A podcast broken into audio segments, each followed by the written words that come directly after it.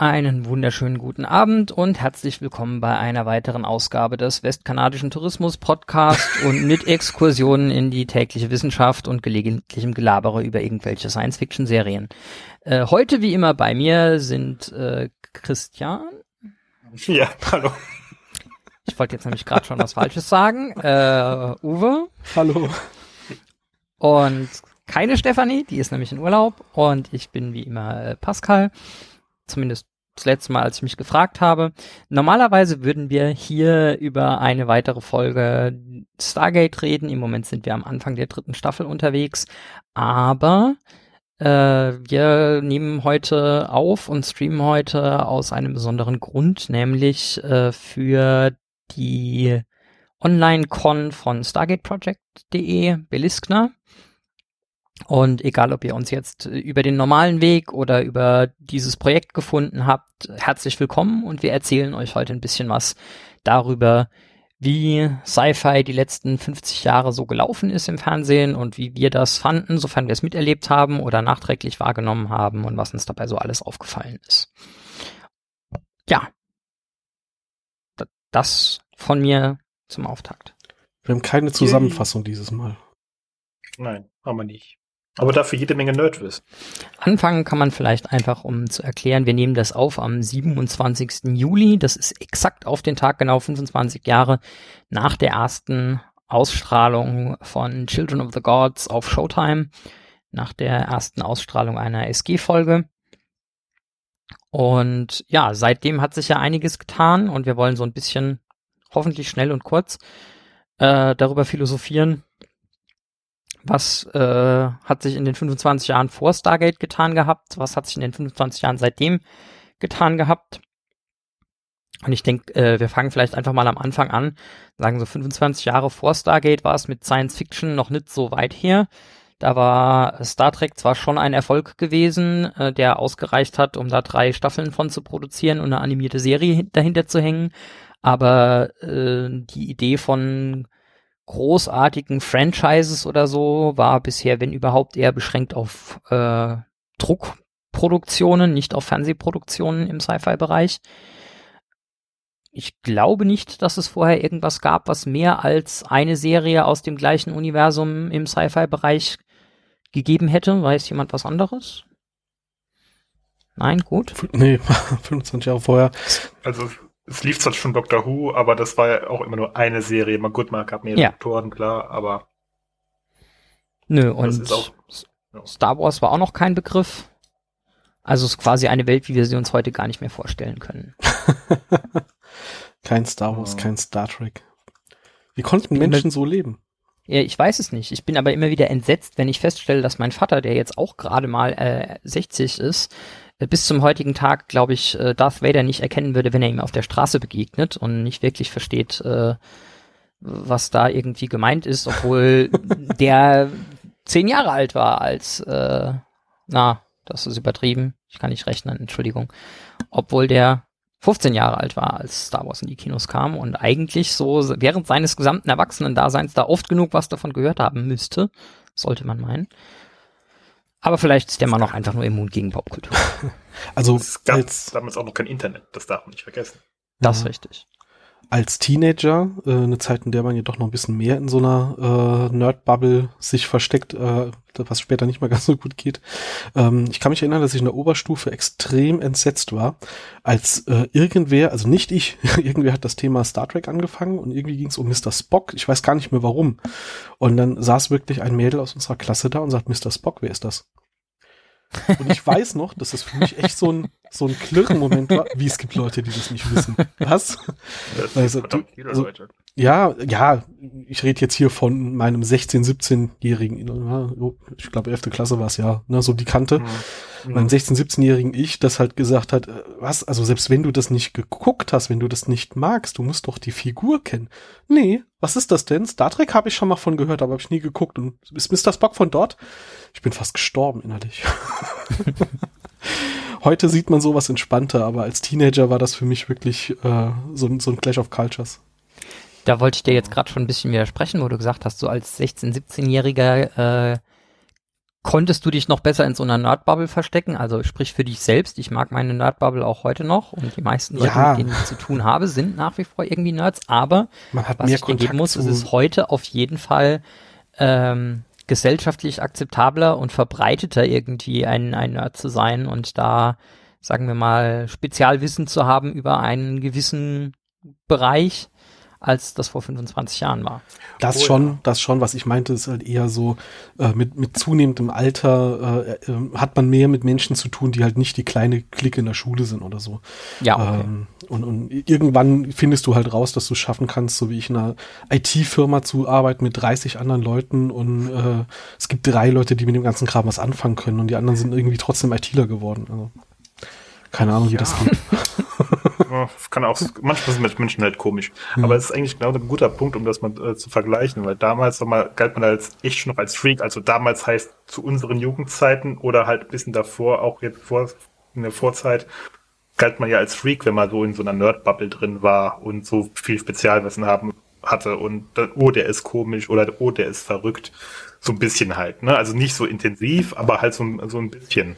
Und heutzutage muss ich sagen, äh, zumindest mir ist andersrum vor. Also zumindest scheint mir die Sci-Fi heute wesentlich massenkompatibler in vielen Fällen gestaltet zu sein. Insbesondere jetzt bei Star Wars sehe ich das jetzt. Bei Star Trek teilweise auch, muss man auch sagen. Ver- Versuch's zumindest, aber bei Star Wars ist es mir intensiv aufgefallen, gerade in den Serien, dass die durchaus zugänglicher waren, als es jetzt früher der Fall gewesen wäre. Oder Das glaube ich auch. Ja, ja, das auf jeden Fall. Ich glaube, das sind auch ein bisschen, zumindest mal in der, der breiten Popkultur-Sicht, ist halt auch Sci-Fi und Fantasy alles ein bisschen verwaschener heute. Früher haben wir das ge- gefühlt noch ein bisschen klarer getrennt. Ähm, aber halt auch durch so Siegeszug von in der breiten Masse von DC und Marvel-Welten äh, hast du halt einfach mehr Leute, die äh, mal allgemein fast das Fantastische gucken und lieben und, und das alles ganz cool finden. Und äh, ich weiß nicht, als, also ich als Kind Spider-Man, ja, man hat vielleicht die Zeichentrickserie gekannt. Ansonsten, wenn du die, wenn du Superhelden toll fandest, das darfst du als Kind, als Erwachsener bist du dann schon weirdo und heute ist es völlig in Ordnung. Ja, genau das. Also das galt ja manchmal so als Kinderkram, manchmal noch, wenn du das also als Erwachsener gemacht hast, galt es dir direkt als verrückt. Mhm. Äh, obwohl es wirklich ernste Themen waren, wenn ich mir jetzt Star Trek angucke, also was die da schon damals versucht haben, äh, obwohl es gesellschaftlich überhaupt noch nicht möglich war, äh, eigentlich äh, war schon sehr krass. Und jetzt, naja, ne? Ja. Ein Eigentlich, eigentlich war unser Aufhänger ja, wie hat sich Sci-Fi entwickelt in der Zeit? so mal ein Genau. bisschen, wie, wie hat sich die gesellschaftliche Rezeption geändert in der Zeit? Ist natürlich Ja, gut, das verknüpft. geht ja Hand in Hand irgendwo. Also Ja. Sci-Fi hat sich ja der Gesellschaft irgendwann auch ein bisschen angepasst. Am Anfang hat man, war man noch in seiner Nerd-Niche-Bubble und mittlerweile ist man eher in der Massenkompatibilität angekommen. Und Stargate war also genau in der Mitte irgendwo. Der Ähm. Zweck von Sci-Fi hat sich auch, glaube ich, äh, erheblich verändert die letzten 50 Jahre. Ähm, wenn du dir anguckst, was in den 60ern und 70ern an Sci-Fi geschrieben wurde, sei es jetzt Bücher oder sei es Filme, war das relativ viel äh, Utopien, also perfekte Zukunft für die Menschheit. Wir lassen alle unsere Probleme hinter uns. Wir verwenden irgendwie Science Fiction, um zu beleuchten, was mögliche Lösungen für die Probleme von heute sein können. Ähm, der, der Mensch als, als noble Kreatur, die über sich selbst hinauswächst, etc. Und modernerer Sci-Fi versucht eher, sagen wir mal, den, den Stand von heute in die Zukunft zu projizieren und zu gucken, wie das äh, laufen könnte oder wie das schiefgehen könnte und ähm, was da noch alles passieren könnte. Und äh, ja, dient auch sicherlich noch mehr als der, sagen wir mal, philosophisch-humanistische Aspekt von früher, der, der schieren Unterhaltung einfach. Das auf jeden Fall. Ich glaube aber, was die Gemeinsamkeit ist, ist ein unterschiedli unterschiedliche Arten und Weisen, äh, den aktuellen Zeitgeist, die aktuelle Welt irgendwie zu reflektieren. Damals hat man sich halt eine utopische Welt vorgestellt ähm, und hat damit gezeigt, was eigentlich gerade schief läuft, indem man gezeigt hat, wie es besser sein könnte. Wenn auch zwischendrin, also jetzt, ich bin jetzt in Gedanken so bei Star Trek, TOS und TNG, ähm, die Menschheit ist über Probleme hinweggewachsen und zwischendurch wird nochmal drauf angespielt. Das war ja früher ganz anders, aber zum Glück sind wir besser geworden. Und wie du sagst, heute wird eher dann das, was aktuell noch ein Thema ist, in die Zukunft mitprojiziert. Und es wird uns eher gezeigt, was wäre denn, wenn sich das leider nicht ändert. Ne? Das ähm, hat Star Trek aber genauso schon gemacht. Ja, Star Trek hat schon immer so ein bisschen beides gemacht. Ne? Ja, wollte gerade sagen. Aber die, also die In-Universe-Annahme von Star Trek war immer, wenn es bei Leuten kacke läuft, dann sind das die anderen. Also für die Menschen läuft es bei Star Trek, von New Trek jetzt mal abgesehen, äh, eigentlich immer gut. Also die, die mhm. Föderation ist hier so das Ideal von dem, was Menschen äh, werden können. Klar, die haben vorher auch irgendwie noch einen, einen Weltkrieg und irgendwie äh, einen Eugenikkrieg extra mitgemacht, aber prinzipiell war das da der Punkt so, da, da, erwartet uns, wenn wir unsere niederen Instinkte hinter uns lassen können, auf jeden Fall äh, oder wenn wir sie hinter uns lassen werden, eine bessere Zukunft. Während anderes Zeug ist halt so, ja, wir können uns anstrengen, wie wir wollen, früher oder später äh, siegt eh unsere niedere Natur. Da muss ich widersprechen, DS9. Das macht genau das Gegenteil. Mm, Hängt jetzt davon ab, wie so oft, wo man die Grenze zwischen All Track und New Track zieht, ne? Das ist das eine. So, das und auch da haben wir, auch da haben wir ja wieder die Entwicklung von, von TOS über The Next Generation, die das ja auch schon ein paar Mal zumindest angedeutet hatten, äh, hin dann zu Voyager und DS9, die schon öfter mal gesagt haben, so ja, aber auch Sternenflottenkapitäne sind nur Menschen in Einzelfällen auch mal ähm, das größere, das größere Wohl ihrer Gemeinschaft über das Wohl anderer Gemeinschaften stellen. Aber auch da geht es nicht darum, dass die niederen Instinkte gewinnen, sondern dass du sagst, okay, in Einzelfällen haben wir halt keine bessere Maßnahme, als das vorübergehend zu machen. Während wenn du dir jetzt, keine Ahnung, äh, na, eben hatte ich noch auf der Zunge liegen, äh, aktuelles Netflix oder semi-aktuelles Netflix Cyberpunk, äh, das Unsterblichkeitsprogramm, wie heißt das? Äh, ja, äh, Altered Carbon? Ja, genau. Sowas anguckst, wo ganz klar ist, so ja, wir haben jetzt einfach hier Kapitalismus bis zum besseren Ende durchgedacht und äh, da macht auch keiner mehr was dagegen und äh, jo, scheiß drauf.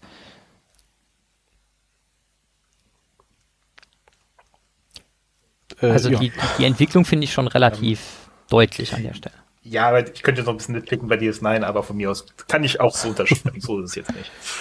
Ähm, so, nachdem wir die ersten 12, 13 Minuten von unseren 25 gerade schon aufgebraucht haben. Ohne über Stargate zu reden? Ich wollte gerade sagen, lass, lass doch mal hier irgendwie zu, zu dem Platz, den irgendwie Stargate und damit, da, da wir darüber ja gerade meistens sprechen, äh, wie seht ihr denn die, die Platzierung von SG1 in dieser Entwicklung? Oder oh. was hebt sich, wie hebt sich Stargate äh, von Serien, die davor kamen, ab und äh, von Serien, die danach kamen, vielleicht auch? Also Stargate hat ja im Gegensatz zu vielen anderen bekannten Sci-Fi-Serien den, den Punkt, es spielt im Jetzt. Also im Jetzt der Ausstrahlung, genau. aber sagen wir mal plus minus auch heute noch im Jetzt und nicht in 200 Jahren in der Zukunft oder sowas. Ähm, dadurch wird das Ganze dort ja von vornherein anders projiziert. Du kannst nicht die Utopie zeigen, weil in der leben wir gerade nicht. Du könntest versuchen, die Utopie auf anderen Welten zu zeigen. Das wird dann auch ein Stück weit gemacht. Wir lernen dann die Nox kennen man könnte sogar die Tolaner da noch fast mit reinnehmen, die sich schon sehr positiv entwickelt haben. Wir lernen kennen, es gibt auch böse andere und die Menschheit ist eigentlich immer so ein bisschen dazwischen. Und äh, wir hatten das im Podcast auch schon mal besprochen. Äh, wir haben dort ja so immer den Kontrast zwischen unseren Helden, die natürlich immer nur das Gute und das Beste und das Tollste wollen, auch wenn sie es nicht immer können, weil sie sind keine perfekten Helden, versus wir sind hier zwar im Militär, aber Teile des Militärs, den vertrauen wir nicht so und die Regierung, naja, ne. Also da wird schon noch so ein bisschen der Zwiespalt eigentlich aufgemacht zwischen den hehren Zielen der, der Protagonisten und äh, den ansonsten teilweise doch nicht so netten Menschen, die ihn leider dazwischen grätschen. Hm. Ja, das ist aber auch ein Punkt, den ich ansprechen wollte. Stargate hat wirklich diese Lücke da reingestoßen, wo man reales, also wirklich die reale Welt weiterhin abbildet. Also irgendwann sind sie ja auch ausgestiegen, weil sie dann doch mehr Richtung pures Sci-Fi gegangen sind, spätestens als wir die Raumschiffe der Erde hatten. Aber am Anfang konnte man echt noch meinen, okay, das ist ein Geheimprogramm und äh, äh die Folge Wormhole Extreme ist Realität in irgendeiner Art und Weise. Man versucht vielleicht irgendwas zu verstecken oder zu verdecken. Also damit haben sie auch immer ein bisschen gespielt dann am Ende auch, ne? Dass es einfach so ein Geheimprogramm ist und nicht viele Politiker auch von davon wissen und so weiter und so fort. Und diese Lücke haben sie dann, dann an der Stelle aber gefunden, um sich aber auch, denke ich, so habe ich es verstanden, von anderen Sci-Fi-Serien abzugrenzen, weil zu dem Zeitpunkt lief ja auch noch äh, DS9 und Voyager, die ein komplett anderes äh, Genre ab, abgebildet haben. Es lief, glaube ich, sogar noch am Anfang noch Babylon 5, auch komplett anders. Und Stargate hat versucht, das einfach ein bisschen anders zu machen. Ist ein Sci-Fi zu sein. Spannender Punkt, wenn ich drüber nachdenke, weil Stargate hat angefangen, dann mehr Richtung traditionellem Sci-Fi zu gehen, wie du sagst, mit hier eigenen Raumschiffen und so. In dem Moment als, ungefähr in dem Moment, als äh, Voyager und äh, DS9 dann aufgehört haben. Genau. Das war so um bei 2001 Stargate die Luft rum. so ein bisschen raus war. Ja, da, da lief ja noch Enterprise, aber Enterprise war ja eher so Pre-Sci-Fi, so ein bisschen von der Definition her schon. Genau.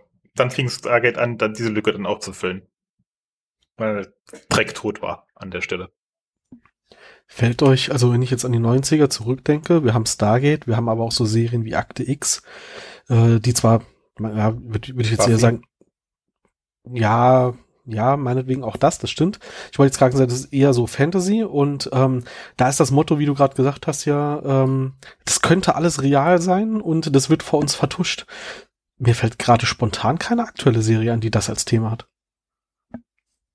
Ähm, Dinge, die in der Realität, in der aktuellen Realität spielen könnten und andeuten, dass das alles wahr sein könnte, aber man verrät es uns nicht. Also im entferntesten könntest du das MCU noch nehmen, wenn sie auf unsere Erde referenzieren. Das tun sie ja zumindest in den Comics ab und an, in der Fernsehserie nicht so oft. Aber sonst, Mhm. Glaubt ihr, dass man so ein Thema heute noch gut unterbringen kann in der gefühlten Hochzeit der Verschwörungsspinner, die sowieso alles glauben, was sie hören? Ich glaube schon schon, immer. dass das geht, ja. die gab es schon immer, diese Verschwörungsspinner. Die haben jetzt halt nur ein Sprachrohr, das wir auch mitbekommen. Ha, Vorher war das außerdem- der Spinner in der Kneipe. Das kann sein. äh, du, du hast gerade gepennt, äh, weil es gibt nämlich mindestens eine Sci-Fi-Serie, die mir akut einfällt, die genau das als Prämisse hat äh, und die sogar von Brad Wright ist, dem Menschen, der auch Stargate gemacht hat. Travelers. Ja, Die war okay, Ja, ja, okay. doch. Aber die ist auch relativ modern im Verhältnis. Die ist von 2016 bis 2019 oder 20. Stimmt. Wobei es da ja wede, äh, weniger um, wir haben so eine aktuelle äh, Regierungsorganisation, die Sci-Fi-Dinge tut und vor uns versteckt ist. Da geht's ja um Zeitreisende, die in unsere Zeit zurückkommen und sich da dann verstecken. Aber ja, stimmt. Äh, es gibt eine, Sein eine, eine, eine Zeichentrickserie, ich komme gerade auf den Namen nicht, die diese also das, das uns extrem treibt ähm, mit der Prämisse, alle Verschwörungstheorien sind wahr, die Regierung versteckt das vor uns und wir erzählen jetzt mal die Geschichte der Geheimorganisation, die das tut. Gott, ja. Du weißt, was ich meine, ne? überleg grad, ja, ich weiß, was du meinst. ist auch auf Netflix. Ah ja, Äh, schön, wie wir wieder vorbereitet sind. Sehr gar nicht, wie immer. ja, das, wie gesagt, dafür müssten wir vorher wissen, über was wir jetzt tatsächlich reden. Ja, ja. Und Ja. das wollen wir ja gar nicht. Inside Job heißt Inside. Job, genau. Aber da ist es ja wirklich schon eine Parodie auf das Thema. Relativ explizit. Mhm. Was sich seit den äh, 90ern allgemein und somit natürlich auch seit Stargate sehr geändert hat, ist auch die Erzählweise. Ähm, hier, Netflix hast du gerade erwähnt, ne? Ähm, serielles Fernsehen versus Streamingdienste hat natürlich verändert, wie äh, Geschichten überhaupt transportiert werden. Ähm, ich kann da jetzt nicht so genau sagen, ob, also so, so einen krassen Unterschied haben wir nicht äh, irgendwie in den 60ern, 70ern bis zu den 90ern gehabt, was das angeht. Da haben sich andere Dinge geändert. Aber seit den 90ern bis heute eindeutig ähm, nicht mehr abgeschlossene Folgen zu haben. Die Staffeln einer Serie werden immer kürzer. 10, 11, 12 Folgen sind es nur noch statt 22, 23. Und die erzählen aber dann häufig eine lange Handlung. Ich habe eigentlich so einen 10 Stunden Film, den ich klein hacke. Ähm, das hätte in den 90ern nicht funktioniert. Da hat die, die Ja. Echtwelt äh, technische Entwicklung, wie äh, solche Dinge transportiert werden, einfach auch den Stil geändert. Wobei ich da ganz klar sagen möchte, das hat seine Vor- und das hat seine Nachteile. Also Kommt ich bin ein drauf an, großer Fan von übergreifenden Handlungssträngen. Äh, die führen aber ganz oft dazu, dass äh, man dann meint, man müsste sich da in einen mega komplizierten Plot verstricken, ohne wirklich zu wissen, wie lange man hat, um ihn zu erzählen und deshalb sich von vornherein nicht überlegt, wie er aufhört. Man erinnere sich an das Debakel mit Lost, ähm, wo, im, wo sie im Endeffekt so viel Hype aufgebaut haben, dass es keinen sinnvollen Weg mehr gab, um da rauszukommen, der auch nur entfernte Prozentsätze der Be äh, Zuschauer befriedigt hätte. Und ähm, ab und zu fehlen einem diese Monster of the Week Folgen schon. Und ich muss auch ganz ehrlich Tja. sagen, es ist einfach nicht das gleiche, wenn, wenn so eine Staffel nach 10, 11 Folgen dann wieder vorbei ist, wie wenn du da halt irgendwie äh, wenigstens mal drei, vier Wochen irgendwie so eine Folge am Abend gucken kannst und äh, trotzdem nicht die Serie schon gleich wieder vorbei ist. Das stimmt. Stargate ist ja lange genug gelaufen mit den allein schon SG1 äh, zehn Staffeln, dass man da ja schon so ein bisschen Entwicklung auch drin hatte von äh, Ende der 90er Monster of the Week und ansonsten ändert sich nicht viel von Folge zu Folge über, äh, es äh, gibt mehr Charakterentwicklung und es verändern sich Dinge, bis hin zu, dass ich irgendwann ähm, die, eigentlich die gute Balance hatte zwischen Monster of the Week, aber das Ganze hat noch so einen Hintergrund-Arc, der ein paar Folgen weit geht. Und erst gegen Schluss sind sie leider mit den ganzen Ohrigedöns äh, schon langsam dazu übergegangen, dass es eigentlich gar keine abgeschlossene Handlung mehr in der Folge gibt, weil sie die komplette letzte Staffel eigentlich den einen großen Bösewicht bekämpft haben. Da haben sie zwar immer noch so ein bisschen abgeschlossene Handlung pro Folge gehabt, aber du kamst schon an das Problem, hast du eine Folge verpasst, kann es sein, dass du die nächsten Folgen nicht mehr raffst. Was durch Streaming natürlich harmloser wurde. Ne? Ja, was ich, was man auch noch feststellen sollte, weil du gesagt hast, Entwicklung ist mir das gerade noch eingefallen.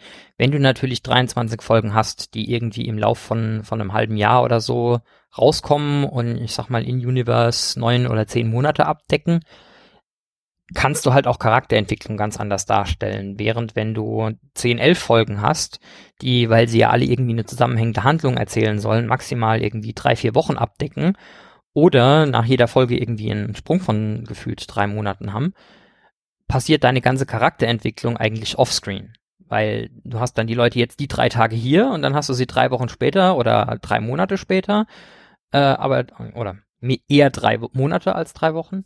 Und dann sind sie halt irgendwie anders. Aber wie sich das so, so inkrementell bewegt, kannst du an der Stelle viel schlechter sehen. Und das ist was, was ich fand, was sie in Stargate echt gut gemacht haben, weil man da den Leuten auch wirklich äh, über die Zeit bei der Entwicklung zugucken kann. Der einzige, bei dem das nicht so gut funktioniert, ist meines Erachtens Jack O'Neill. Ja, der wird dann zum General befördert, aber er ist im Wesentlichen einfach Jack O'Neill in einer anderen Uniform. Äh, während Carter, Daniel und T.I. alle sehr deutliche Persönlichkeits- und, und Erfahrungsentwicklungen durchmachen im Laufe der Serie. Ja. Mhm. Wobei Gegenbeispiel für das, was du gerade erzählt hast, ist Strange New Worlds. Aber das haben leider noch nicht viele Menschen gesehen. Von daher. ja. Du ja auch nicht, nachdem es nach wie vor in Deutschland, glaube ich, keinen legalen Weg gibt, das zu sehen.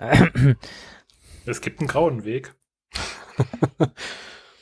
Nennt sich Gut. VPN. Ähm, du hast Urlaub gemacht. Abgesehen. Du warst im Urlaub in den USA und hast es gesehen.